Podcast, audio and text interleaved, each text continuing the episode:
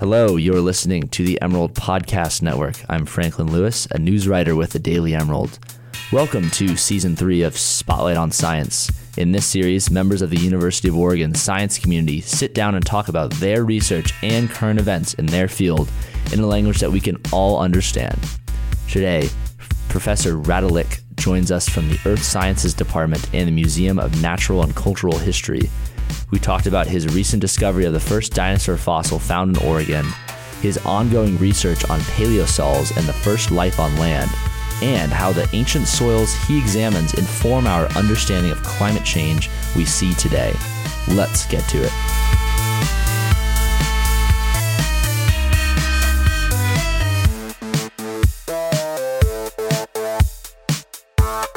Okay, so uh, thank you again for for being on today. I really appreciate it. My pleasure. Yeah, and I, you know, first things first. Um, obviously, we want to talk about the dinosaur fossil. That's you know that's what we're all here for, right? I didn't realize though you're you're kind of famous. You have your own Wikipedia page. First of all, when I went to interview you, um, I was doing some background research.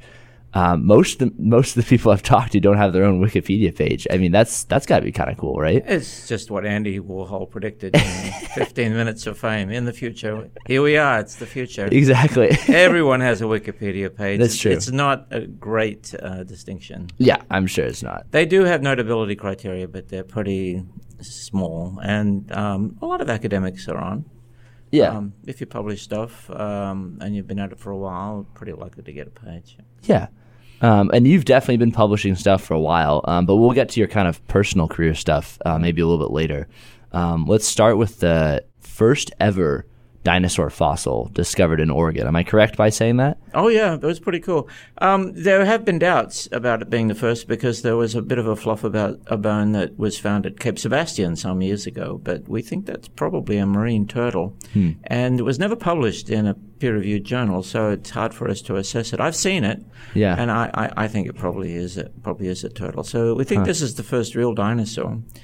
Uh, we found it on a field trip. I take my class in the spring out into central Oregon every year, looking for fossil plants and fossil soils, which are my specialties. Right, right. And we like to dally around on other fossil sites where you get marine invertebrates, fossils, ammonites, and things like that. And um, this just was sitting out. It was quite a discovery. It was great. Well, it's a it's a toe bone, correct? It's all it is. It's a is- tiny little toe bone. It's Yeah. about two inches long and about an inch thick. Um, that's a big toe bone when you think about it. Yeah. Um, we can compare the bone with other dinosaur feet and other dinosaur skeletons we have, and it's about the same size as a very famous dinosaur mummy of a duckbill called Brachylophosaurus canadensis, and it has a nickname of Leonardo which I just happened to see in the Children's Museum of Indianapolis last week when I went to a meeting there. Right, right, yeah. Uh, and that's about five meters long and about 800 kilograms in weight, uh, live weight. Uh, Yeah. We can calculate. So it was a pretty big animal, pretty substantial animal. Yeah, and I mean, what's always fascinating for me is that you can take that toe bone. Um, I mean, it is a large toe bone, but you can extrapolate so much from that one bone. Um, I don't know if you can talk a little bit about that, but I mean, there's obviously some science and some maybe some math and some kind of mapping that goes into that. Oh, absolutely, yes. I, I had expert helpers, um, Jessica Theodor, um, Edward Davis, Samantha Hopkins. They were all co-authors, and then a grad student helped me too with imaging. That's Paul Barrett here, uh, at the University of Oregon here. But um, most of it actually came from my summer of the dinosaur foot fetish when I drove my Prius all the way to the North Slope and back. Um, that drive is absolutely fantastic for dinosaur museums. Huh. So there's one in Fairbanks, there's one in Wembley, Alberta, there's the famous one in Drumheller, Alberta, Edmonton, Alberta, and then I ended up at the Museum of the Rockies in Bozeman, Montana. And uh, the best place to study dinosaur feet is where they're all mounted and displayed for the public. So I, I have uh, hundreds of pictures of dinosaur feet that I took in all of these exhibits to try and, and when I eventually got to the Museum of the Rockies, I, I knew what bone it was I was dealing with, and I they, they got them out for me, and I could really compare them closely, and that was Yeah. that was really key for me. But my co-authors already had a bit of an idea what it was, and, and I didn't really overturn their ideas. Yeah. I just tried to You just want to make sure you want I just to wanted check to make sure the- yeah. exactly. I, want, I, I, I mainly wanted to know what it was not. Yeah. because uh, we we thought it was sort of on. What were some of the initial thoughts you had? I mean, it, you, you, I'm sure like you ended up being a um, ornithopod. yeah, I think it's an ornithopod. It was pretty- ornithopod. And and we were actually hoping it was a duckbill or a hadrosaur. That would have been great, you know, because we're the Oregon Ducks. But That would sadly, have been that would have been convenient. this is this is about five million years before the real duckbills um, evolved, uh, and we're not quite sure what exactly it was. All we Yeah. can say is that it's an ornithopod based on the toe bone and get an idea of the size. and the kind of the group of ornithopods, like those are, it's a pretty broad group, right? There's a lot. They come in a lot of different yes, forms. that's so- right. One of the famous ones Yeah. um, in the group is Iguanodon, um, which is a spike thumb dinosaur. Hmm. Um, the um, Tenontosaurus is another quite famous one that's found in the eastern, western United States in different places. Um, Eolambia, it's between uh, Eolambia, which is a, a proto duckbill, and Tenontosaurus in its age and in its morphology too. It's a pretty good intermediary.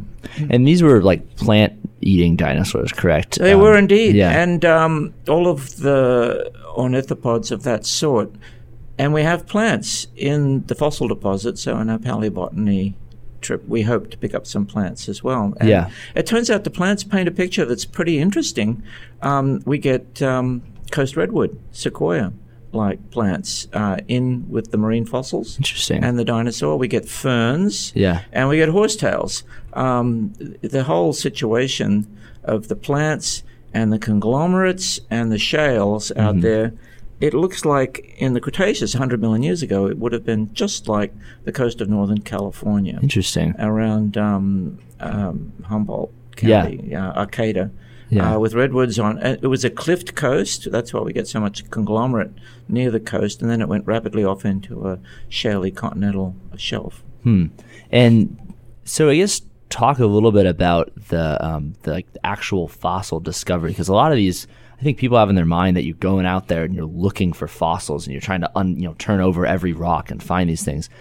I think I'm sure you can talk to this. Most fossil discoveries are kind of accidental. Like you're just looking for something else and you happen to stumble across something, um, which I think was the case here. Yes, absolutely. It was a complete serendipity. I was Yeah. looking for ammonites, Yeah. um, and uh, that's actually pretty significant because when you look for ammonites, you have an you have a coil in your mind. You're looking for that lovely coiled shell. yeah. So to find a bone, I, I, I, I was actually quite lucky. I, I noticed it even because uh, you usually find what you're looking for.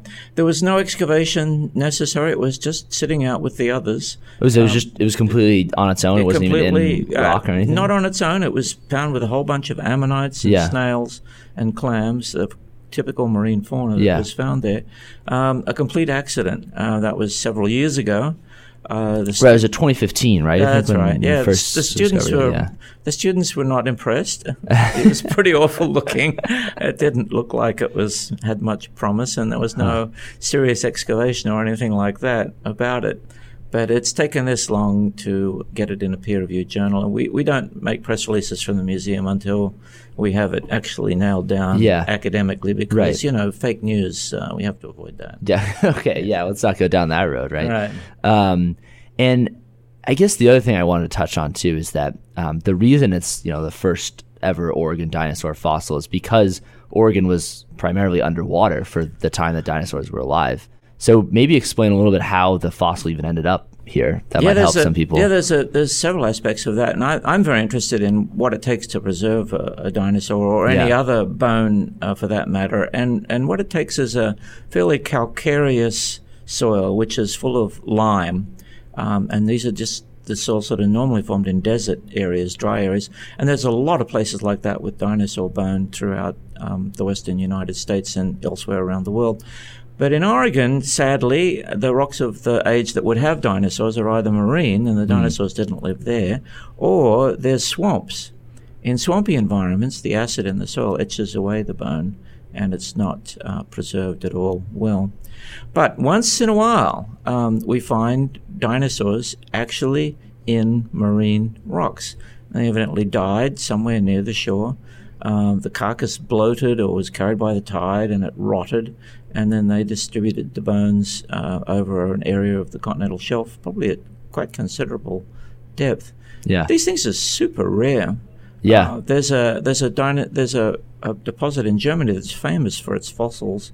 It's a marine deposit of Jurassic age that has ichthyosaurs and plesiosaurs and all sorts of things. And Yeah. they found one dinosaur, and they've been quarrying this locality since medieval times for roofing shales. So um, you can imagine it's kind of a rare event. Yeah. And so we don't expect to find one soon, another Yeah. one soon. Yeah, and I mean, but you're now kind of on guard, I guess, for them in a way. Like We are, Yeah. we are, and there's more bone out there. And um, as it turns out, we got notified that there, there's there's another little concentration of bone. Uh, a lot of the local rockhounds are geared up and Yes, they've yeah. got their eyes peeled. Um, Edward Davis, my colleague at the museum, I believe, Yeah. is going to go check that one out. Yeah, that's exciting. I mean, and I'm sure this discovery will kind of inform some future research that you're doing. Um, I don't know what your next projects are, but uh, I'm sure this this might help kind of guide some kind of Well, we search. or maybe it's a graduate student who takes us on or something. We have we have some um, some more prospective dinosaurs from Oregon. Um, we're not ready to reveal anything about them yet, but it's starting to paint a picture of what the dinosaur fauna of the West Coast was like. Right. The whole West Coast is actually pretty miserable for dinosaurs. California's not bad, but bits and pieces are turning up in. Yeah, you really don't hear much about dinosaur No, fossils. you don't. No, Western Washington found yeah. one um, on Sucia Island a couple of years ago, and they published that in PLOS One, I think it was. And um, that was a big theropod. So Yeah. they're coming in in dribs and drabs. People are really into fossil hunting, and with a lot more people looking, I, I think the, the picture will come together, even though these things are vanishingly rare. Uh, I think there's, there's some of the, a lot of these discoveries. Uh, the Washington one, for example, that was by amateurs. Yeah, Uh, so amateurs are playing a, a more important role in paleontology than ever. definitely. They're more numerous. They have more time. yeah, They're not constrained by You just have to vet it. Yeah, that's exactly, right. yeah. they're not. They're not teaching. yeah, They're not. They're, they're. A lot of them are retired people. Yeah. And and they have a lot of time to devote to it. exactly. Uh, I think this is great. Yeah, Uh, we we have it um, inspires people too. I mean, it yeah, does. We draws have- people to the field. We have a local group, NARG, which um, meets in the Rice Museum in Hillsboro in Oregon, and they've been fantastic. Um, I'm the director of the Condon collection here. The bone is, uh, you know, a type collection Yeah. in, in, in the museum. But they've been finding a lot of stuff and donating us to us. We, we're now the Cool. official collection for the state of Oregon. That passed the state legislature Really? just earlier this year Well, congratulations on that. we were pretty proud of that. Um, and what it means is we have this really irreplaceable legacy that is growing because of our outreach Yeah. to the public. And I mean, this is outreach to the public is what you're kind of doing right now. Exactly. Exactly. Um, Exactly. we have a really great museum um, here at the University of Oregon, an underappreciated one. We just were accepted into the American Alliance of Museums. Yeah. Uh, and we try to run uh, programs that are reaching people. We have education programs that have visited, I think, all but four counties in Really? the state of Wow. Oregon. That's impressive. High yeah. schools, yeah. Yeah, I mean, I think yeah, the whole um, Museum of Natural and Cultural History it's it is kind of underrated. I think it's like it's kind of over by you know Global Scholars Hall. It's kind of not almost like shrouded in the trees over there, but sometimes it gets lost in the the hustle and bustle. And it's a, it's a really cool place if you ever kind of stop through and It is. And Um, and you have we, we have rotating we have mammoth yeah. sculptures too now. yes, I heard. noticed? Yeah, that was a huge really deal. Yeah, quite, quite that's wonderful. quite the spectacle when those went in. But the the way we see it, natural history and particularly fossils um, are a gateway to STEM, a gateway to um, science and math, education for young people especially. And so this uh, dinosaur fossil, I think, is really a gift to Oregon's children more than anyone else. It's something they can think about and something that they can try to find themselves. Exactly. Um, let's shift a little bit to your personal career because I was kind of interested when I was researching. Um, you're originally from Australia, is that correct? That's right. Yeah. And how did I mean? It's Australia's. Uh, it's got its own, you know, geologic significance and um, various things that are that are going on over there that are maybe a lot different from Oregon or maybe similar to Oregon. Um, I was just curious how you ended up in Oregon because that seems like a large jump to make. Oh, uh, I came for looking for a postdoc, and I got a job. I got a teaching job, which I didn't like. but then I did get a postdoc, Yeah. which was fantastic. Uh, and then um, no jobs came up in Australia. Um, I married a musician from Indiana, Diane Retallack, who's famous in town for the Eugene Concert Choir. Oh yeah. And uh, we've been here since 1981, and it's been fantastic, a fantastic career. I still go back to Australia. My, a lot of my research projects are in Australia, Huh. in um, Central Australia now, but uh, South Australia for many years, looking at these weird things called Ediacaran fossils. My own research is in fossils and in fossil soils Yeah. that are Paleosols, right? way Yeah. ancient. So just last week we had another press release on a 3.7 billion year old paleosol from Greenland. I'm, I'm interested in what the earliest Earth was like, Yeah. and the soils can tell us a lot about that. Yeah, and because there's you know there's stuff living in the soil that plants have to put you know they have to establish themselves in the soil. Um, uh, you know, a lot of your stuff is looking at fossilized plants too. Is that correct? And That's right. um, and maybe using those fossils to kind of date. Um, you know, that's what's big now is using the fossils to kind of date the rock that's around them. Um, do you do you, do you? I mean, you've you've your stuff has been a lot of it has been about dating. Um, Not really so much dating. I'm, I'm more interested in the environment. And Okay. I, I actually did start out as a paleobotanist, a, pale, a, a person who studies fossil plants. Yeah. I, instead of just individual plants, I was interested in what the whole community was like. And then as a teenager, when the surf was down around the coastal beaches of Sydney, I would go around and I discovered these wonderful things called fossil soils. And the whole soil tells you more about the community level structure of Yeah. the plants than the individual uh, plants themselves. And so I started out in Triassic age rocks, about 250 million years old, and I've been able to work all up and down the column, which has been just great. Yeah. But now I'm most interested in even before plants, way before plants, when there was just microscopic life on there. Yeah. What was it like?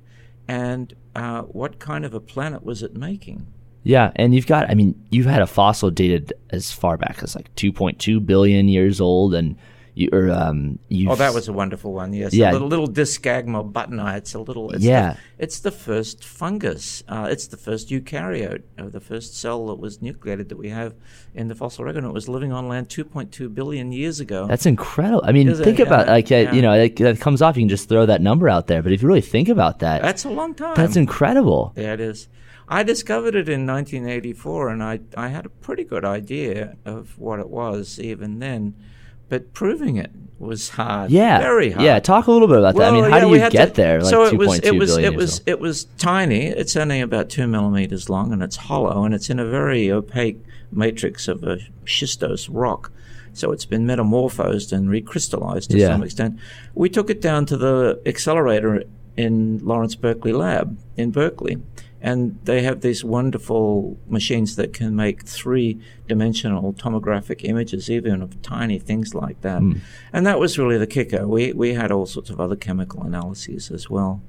But uh, sometimes these things take a long time. That was so discovered in 1984, published in 2013. Well, so it takes it's not unlike uh, geologic time. It takes a while sometimes Oh to get yeah, these no, I published. I had a long list of Yeah. authors on that project because I kept putting students on it, and they they, they, they did pretty well, but they they, they knew it, it wasn't quite ready for prime time. uh, and eventually, we got it done. I mean, they're saying the fossil is two millimeters long. I mean, that's still just to me like how do you even know that's a fossil when you're looking at it? Oh, we had thin sections of the rock. So a lot of a lot. One of the one of the approaches that we use very regularly is we cut this thirty micron thin slice of the rock so we can Oh, look at yeah, it sense, yeah. And and they were pretty obvious there. But it's one thing to see a slice through something, and another to see the whole thing reconstructed. Right. And um, referees are very skeptical if you just have slices through things. They want to see the whole thing in three dimensions now. Yeah. And so that's what it eventually took. I mean, I think you know, as we've been talking about this, sometimes uh, geology can be. Um, there's so many different subfields of geology, um, and I feel like sometimes when you say you're a geologist, it can get misinterpreted because people have in their mind they can think that that's one thing, and really you're in a different subfield. Um, do you kind of agree that it's one of the more misinterpreted sciences? Oh, I don't know. I think all science is pretty misinterpreted these days. So I think that we, and and we're not good at publicizing our Yeah. science. I think is the main reason. Uh, but that's changing. That's changing a lot. When I was a young scientist back in the 80s and 70s, there was very little science journalism to speak of. There was a little bit of information in things like Scientific American and journals like that. But now you find articles on science coming in the paper every second week. I mean, that's interesting. I mean, the um, I mean, I'm one of my big things is that you know science isn't communicated in the right way, um, and part of that is that the kind of sh- the way that the media uh, tries to cover science is kind of inherently flawed. Um, but I mean, geology is just, it's got so complex because it's all these different, uh, I mean, there's, you're studying paleosols, you've got some people who are studying fossils within the soil, some people are just studying the rocks themselves. Um, it, and there's, and there's always like, you know, collaboration with all those people too, um, which is, I guess, is similar to other fields as well. Um, That's right. Yeah. Uh, what we have a great advantage in in paleontology, we have beautiful illustrative material. That's we true. have visual yeah. imagery that is quite wonderful. Um, it's very hard to visualize genetic information, for example, or um, chemical information.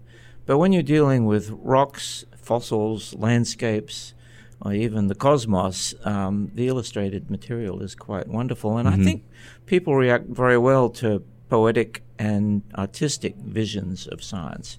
And we need to have more of that out before the public so they see what we're actually dealing with and how we're interpreting it. Yeah, and I think, you know, fossils are kind of what people are drawn to inherently because they're so, you're, you're, as you say, they're so visual and they can kind of tangibly say, oh, this exact organism lived at this time sometimes when you're kind of dating rock or you're trying to say the significance of a paleosol, it's a, it's not as flashy. You know what I mean?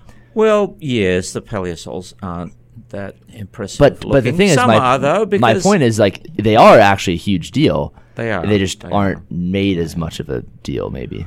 Yeah, these uh, it takes time for these things to percolate down into people's consciousness. Paleosols are intrinsically quite beautiful. Uh, the big badlands of South Dakota, for example, that's just a pile of paleosols. Have Hmm. you ever wondered why that is so beautifully colored and so subtly banded? It's Yeah. really quite uh, incredible. The Petrified Forest National Monument, which I was just at a couple of weeks ago, is also a whole pile of paleosols. The Grand Canyon, a lot of those red layers in the Grand Canyon, those are paleosols. There's some rain beds in there as well. But the really pretty stuff, the red, green, mottled, massive, subtle material, Yeah. are usually paleosols. Uh, it's taken a long time. When I was starting out, nobody was hiring a paleopedologist or a Right, fossil soil right. person, and it sounds vaguely obscene. So I started out as a paleobotanist and got hired on that basis. Uh, but it's changing. Um, these fields evolve, attract more people, and start to make more impact.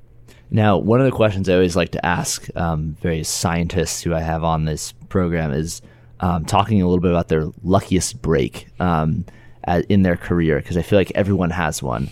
Oh, um, yeah. Can you think of kind of the, the Oh. luckiest discovery you've had or the There, there, uh, there, there are two that come to mind. Um, perhaps the luckiest one was uh, I wrote a paper about a Martian paleosol, which was really quite wonderful Yeah. from the Curiosity mission. And what happened was that uh, the Curiosity people would come to meetings where I was uh, attending and give a talk about what they're finding. And they showed this wonderful picture of a place called Yellowknife Bay. And I would go up to them afterwards and say, you know, that's a paleosol. And and they would say to me, you know, some people in our team think that, but management does not. So, so they published this paper, two point five billion dollar mission.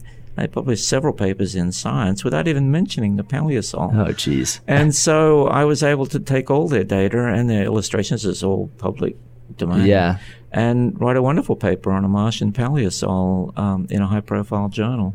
Because they didn't and bother to keep it on yeah they They, uh, didn't well, include the info if, if, yeah if, if they'd said, oh, some people think this might be a paleosol, but we don't think so for this, this, and this reason, then I would have been dead in the water. But luckily, they didn't do that, so it left it open. The other one was um, in South Australia many, many years ago when I was visiting a place for some very famous fossils that are called um, Ediacaran because they were found in the Ediacara Hills, and that's now a period about 500 uh, million years ago.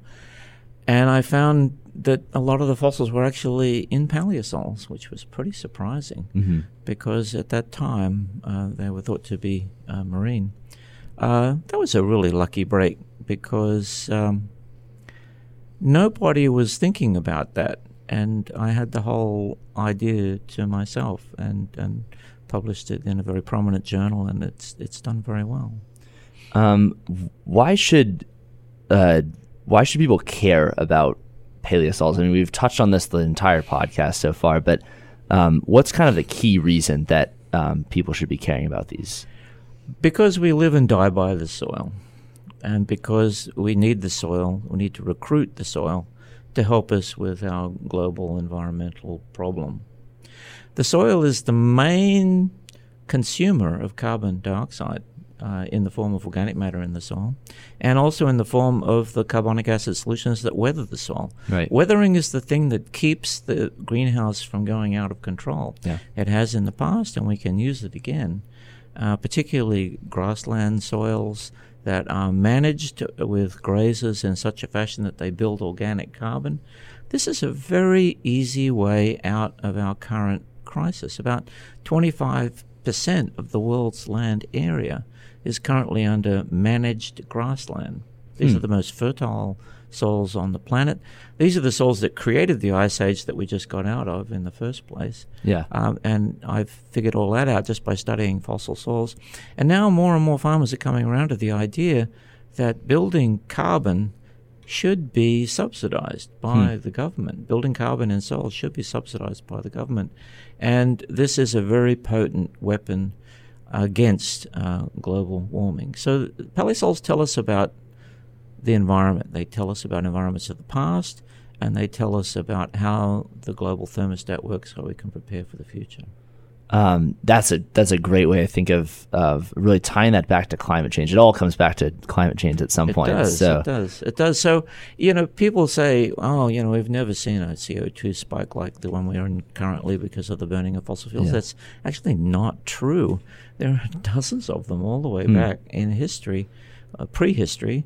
Um, some of them much much worse, and they ca they went up just as fast. You can actually see the rise of CO two looking at isotopic composition through varved shales. A varved shale has one layer for every year, so we have an annual record back 250 million years ago at the Permian Triassic life crisis, which was a really big CO2 spike. Yeah. We can study these spikes. We can study them with the soil. We can study them with fossil plants.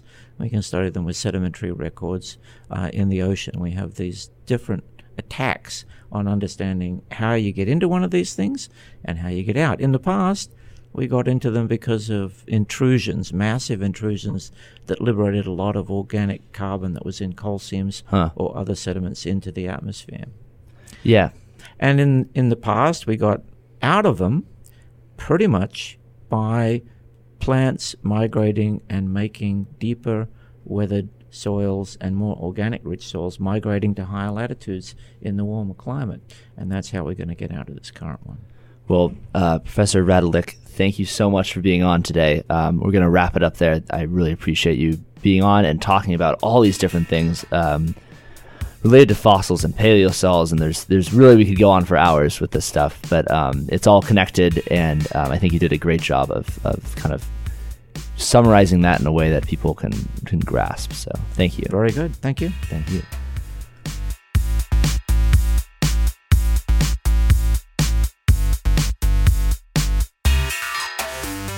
This was our fourth episode of season three of Spotlight on Science. Thanks again to Professor Retallack for being our guest today. I'm Franklin Lewis. Please reach out if you'd like to recommend a member of the UO science community for us to interview. Leave us a comment on SoundCloud or at thedailyemerald.com. The music in this episode is Zombie Disco by Six Umbrellas, which we found on freemusicarchive.org. To hear more from the Emerald Podcast Network, you can subscribe on iTunes and SoundCloud and listen to these episodes right on the Emerald homepage at dailyemerald.com. Thanks for listening.